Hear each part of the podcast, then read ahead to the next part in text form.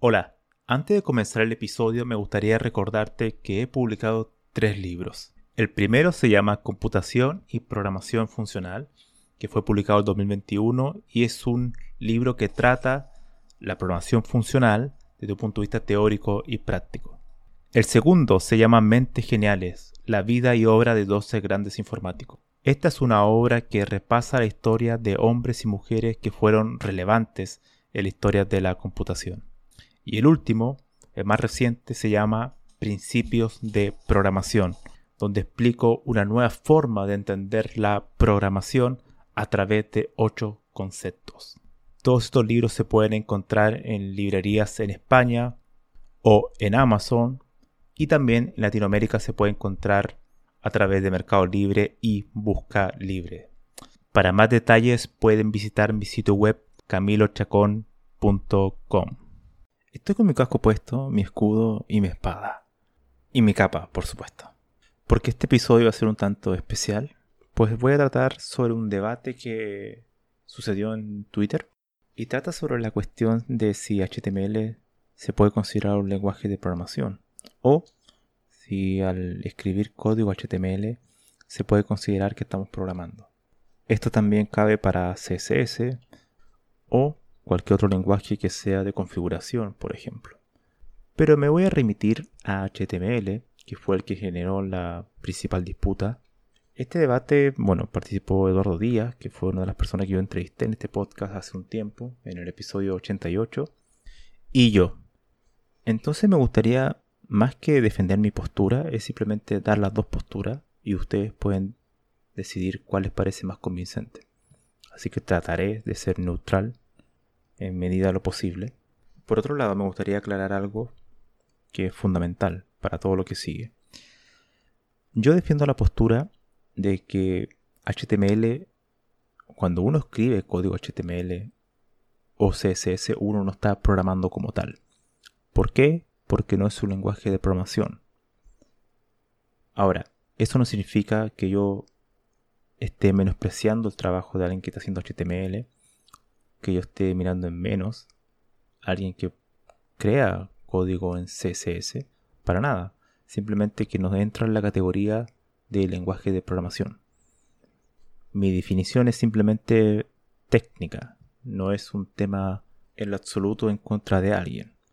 Porque hay personas que menosprecian a otros porque usan un lenguaje, no sé, C con respecto a otro que usa JavaScript, por ejemplo. Y lo subestiman por eso. Bueno, eso para mí me parece una tontería. Y esas personas no tienen ni idea de lo que están hablando. Entonces, dicho eso, me gustaría pasar a, a definir un poco las dos posturas. La postura de Eduardo Díaz la puedo definir leyendo sus propios tweets. Así evito malas interpretaciones. Él dice abro comillas. Cuando estoy escribiendo HTML o una plantilla en, no sé, Handlebars, también estoy programando. No son lenguajes de programación pura, pero hacen una abstracción de algo que ya no tengo que programar paso a paso. Solo declaro lo que quiero obtener.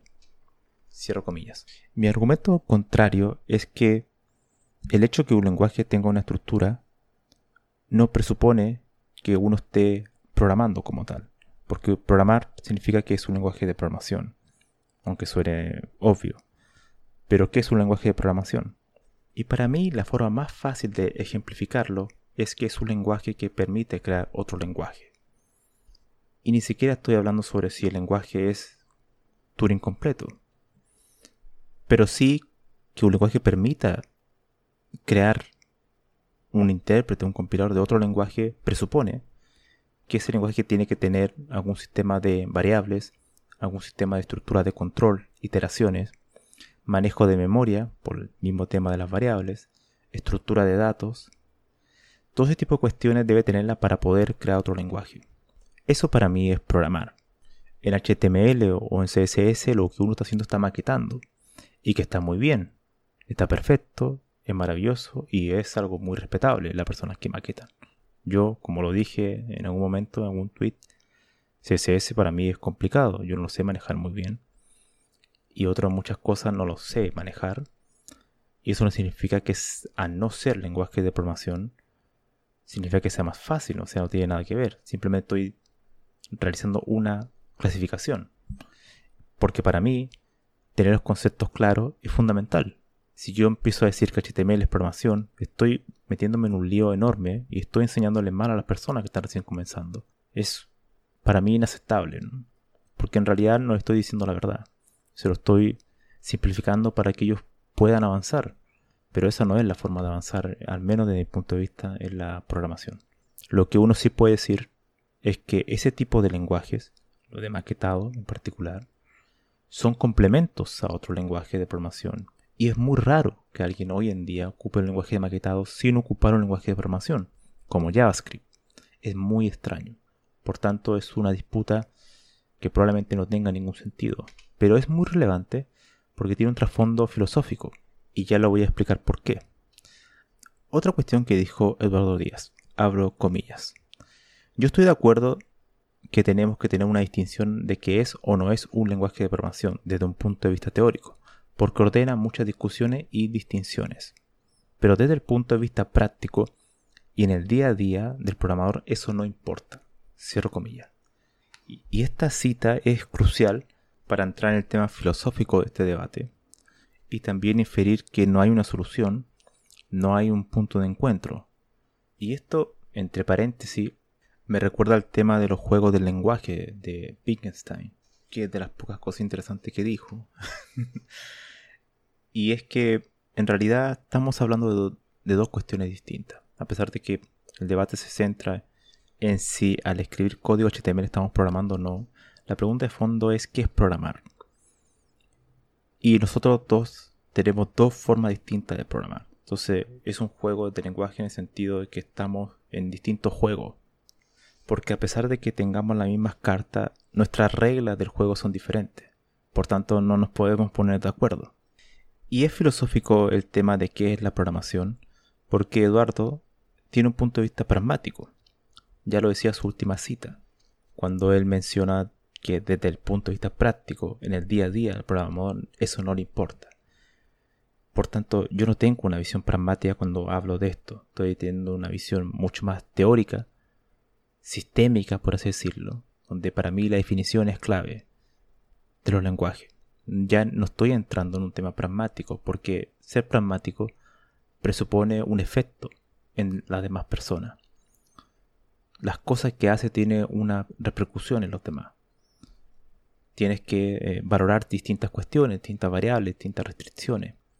Entonces, puedes tú moldear tus decisiones para que los demás también tengan un cierto, ¿cómo decirlo? Una cierta influencia en base a lo que tú defines. Él está pensando en la actividad de programar misma. Yo no estoy pensando en la actividad. En realidad es como que simplemente no estoy tomando en cuenta al humano, por así decirlo. Simplemente estoy definiendo un concepto que está ahí. Por tanto, son dos formas de ver la programación totalmente opuestas. El punto de vista pragmático es un punto de vista muy ingenieril el punto de vista que estoy tomando yo es mucho más en el sentido racionalista teórico. No me importa mucho la actividad misma de la programación cuando digo que HTML no es programar. Simplemente estoy definiendo HTML como un lenguaje de maquetado, tan simple como eso. Y los lenguajes de programación son otros. Y eso no presupone un menosprecio a alguien que ocupa HTML, simplemente porque no estoy hablando de personas. Ahora, las dos posturas tienen eh, en parte razón. Depende del contexto de que tú estés inmerso. Si quieres tener una definición clara sobre lo que estás ocupando, es bueno saber la clasificación de las cosas. Tener esa perspectiva para mí es fundamental, porque si no puedes caer en la confusión, en malinterpretar cuestiones, y eso a la larga genera muchos problemas.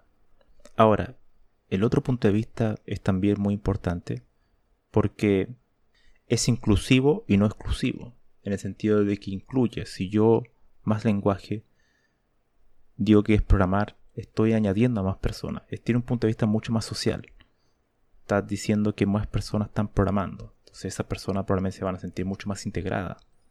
Pero el tema está en que técnicamente no es así. Ahora, eso no significa que un lenguaje sea estático, o sea, inmutable en el tiempo. Sabemos que muchos lenguajes, por ejemplo, mainstream como Python, como C++, añadido sobre todo funcionalidades de la programación funcional en los últimos años. Es decir, son lenguajes que han se han ido adaptando a las nuevas necesidades de los tiempos. Por tanto, eh, Python de hace 10 años no es el mismo Python de la actualidad. Se han incorporado nuevas características, su sintaxis se ha ampliado. Por tanto, un lenguaje, por ejemplo CSS, podría llegar a ser un lenguaje de programación en el futuro, quién sabe, si se le añaden las cosas que dije anteriormente, estructura de control, variables, todo ese tipo de cuestiones. Y para eso me gustaría explicar un momento lo que es que un lenguaje se considere Turing completo. Más allá de todo el tema de la estructura de control, el manejo de memoria, iteraciones, que son en definitiva lo que es una máquina de Turing. Una máquina de Turing es una cinta infinita donde hay simplemente un, un cabezal que se va moviendo de izquierda a derecha y que puede leer o escribir una celda y nada más que eso. Pero una de las cuestiones también fundamentales de que un lenguaje se considere Turing completo es que tiene el problema de la parada. Es decir, en algún momento el lenguaje podría caer en una iteración infinita, o sea, en un while true, por así decirlo. Todo lenguaje que es Turing completo es un lenguaje de programación, pero no todo lenguaje de programación es Turing completo. Por ejemplo, Adda. Adda, que es un lenguaje que es una especie de evolución de Haskell, al cual yo le dediqué un episodio en este podcast. Es un lenguaje que no es Turing completo, porque asume el concepto de totalidad. Es decir, el concepto de totalidad presupone que el compilador hace un chequeo previo de análisis estático de que ese código, una vez compilado, va a detenerse en algún momento. Nunca va a caer en un ciclo infinito. Por tanto, no es un lenguaje que sea Turing completo. Por tanto, decir que el lenguaje Turing completo no es algo que lo haga mejor como tal, simplemente es una característica, es una propiedad. Entonces, cuando es lo mismo cuando yo digo que el lenguaje de programación es tal, no significa que sea mejor que un lenguaje que no es programación, es simplemente una clasificación. Pero el punto de vista pragmático es totalmente fundamental y esto es algo que no, es nuevo, pues ya en la década de los 80 hubo todo un, debate que hasta el día de hoy se, se, puede leer en los libros de filosofía de la informática, que es el debate de la verificación formal. Habían autores como Anthony Horn, eh, Dijkstra también, que asumían que la programación debería ser totalmente formal, es decir, que se, tenía que aplicar un tipo de verificación estática en todos los algoritmos y que era impensable crear software rápidamente y que después se iba a ir iterando y corrigiendo los errores, como lo que ocurre hoy en día con los sistemas de testing, que son testing dinámicos, no estáticos. Es decir, ejecutar un programa y ver su comportamiento, si ocurre algún error, entonces revisar dónde ocurre el error y corregirlo. Eso no era lo que proponían Dijkstra, por ejemplo. Ellos creían en la verificación formal, es decir, una especificación previa para asumir que todo el código iba a ser lo que la especificación decía en tiempo de compilación. Pero ese debate, que era totalmente filosófico, es un debate también el, mismo que tuvimos en cierta medida con, Eduardo, que es, un debate ingenieril de los que, que dicen que el software es tan complejo que no puedes hacer una verificación formal previa, por tanto tienes que hacer un testing, tienes que tener pruebas, porque los errores van a existir. Y el otro punto de vista de, Dijkstra es que no, que no se tienen que evitar totalmente los errores. Y hasta el día de hoy no hubo vencedores en ese debate, aunque uno podría decir que, claro, la industria del software se impregnó de la idea de la ingeniería, y eso también ha provocado mucho daño también en la industria por la cantidad de errores, bugs que ocurren. Y el lado de la verificación formal se ha mantenido, pero en, sistemas críticos, sistemas distribuidos, por ejemplo, ahí donde surgen los lenguajes de especificación, que son lenguajes que siguen esa estela de, de la idea de la verificación formal. Lamentablemente la verificación formal, el sueño de evitar los errores en el software es un problema enorme por una cuestión muy simple. Es costosa en cuanto a tiempo de código, de pensar una buena verificación. No se puede verificar todo porque requiere mucho trabajo. Es complejo de realizar. Y la mayoría del software que se hace hoy son muchas cuestiones que son que no requieren tanta eh, fiabilidad pues son componentes no críticos, por así decirlo. Entonces, volviendo al tema en cuestión, Yo considero que HTML no es un lenguaje de programación y que lo que hay ahí en HTML simplemente son etiquetas que tienen sus jerarquías anidadas, que es el DOM, en el cual hay ID, hay clases, que son identificadores, que uno lo puede después ocupar a través de JavaScript o a través del mismo CSS para asignarle algún tipo de propiedad o acción. Pero en ningún caso es un lenguaje como tal. ¿Y por qué? Porque en HTML yo no puedo crear otro lenguaje. Es una forma simple de explicarlo de lo que es un lenguaje de programación.